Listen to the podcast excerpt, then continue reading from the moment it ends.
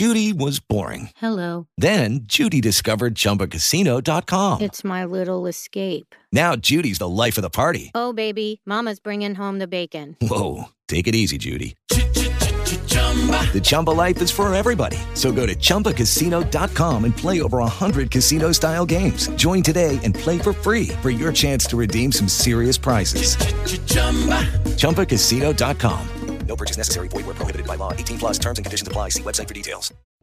Right around this time a year ago, we were about nine months into the global pandemic with optimism that there'd be a vaccine for everyone.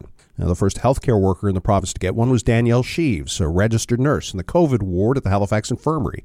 Uh, she described feeling a bit overwhelmed, but very good about being protected.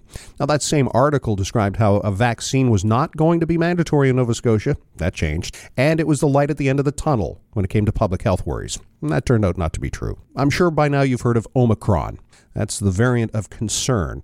And a team in southern Africa is describing it as having significantly more mutations than the SARS-C o V two strain that was initially found in China before it spread around the globe. And what's not clear yet if it's more or less dangerous or if it's more or less transmissible than the Delta variant. And public health experts say this was expected.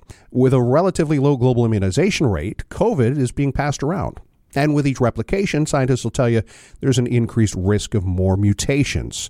And really, the message has been very clear. We need to immunize everyone if there's going to be a chance to ever contain, let alone eradicate COVID. And it's not a surprise that someone on Friday was posting, why should we be rushing to vaccinate our kids when this new variant is out there? Well, some have said that the Omicron variant was not responsive to the vaccines and that it seemed to spread more quickly. But since then, other scientists have pointed out it was spreading through a mostly unvaccinated population. And again, what's not clear is that if you have a vaccine, whether or not that protects you against any of the severe symptoms. And I can see how this could make it even more difficult to get the vaccine hesitant to move off of that perch. A man named David Hunsness has been talking about what drives conspiracies and hesitation, and that's uncertainty. As he points out, that's the way science works, though. When new information is learned, it reframes the conversation, and it might even lead you to a different conclusion. Are you still washing your groceries? You were a year ago. That was when there was worry the virus might be transmitted on surfaces, and we took appropriate action. That scientists agreed. It was an airborne pathogen, and we were told to wear masks. And then when shots were available, we were told to take the first one available.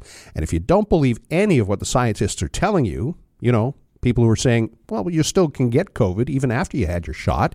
Maybe you forgot when they said that vaccines were not one hundred percent effective, and they said they don't have all the answers yet.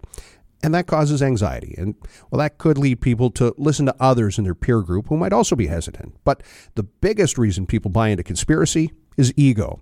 People who are convinced the rest of us are sheep are also convinced they're the only smart people on the planet. They believe that they're the only ones willing to question authority or the medical community. And sometimes it's even people in authority or in the medical community. Now, the science may still be evolving, and unfortunately, so is the virus. Thankfully, we should still be able to vaccinate our way out of this. I'm still optimistic, but it'll need to take a global effort. And so far, that's been a failure. That's my take.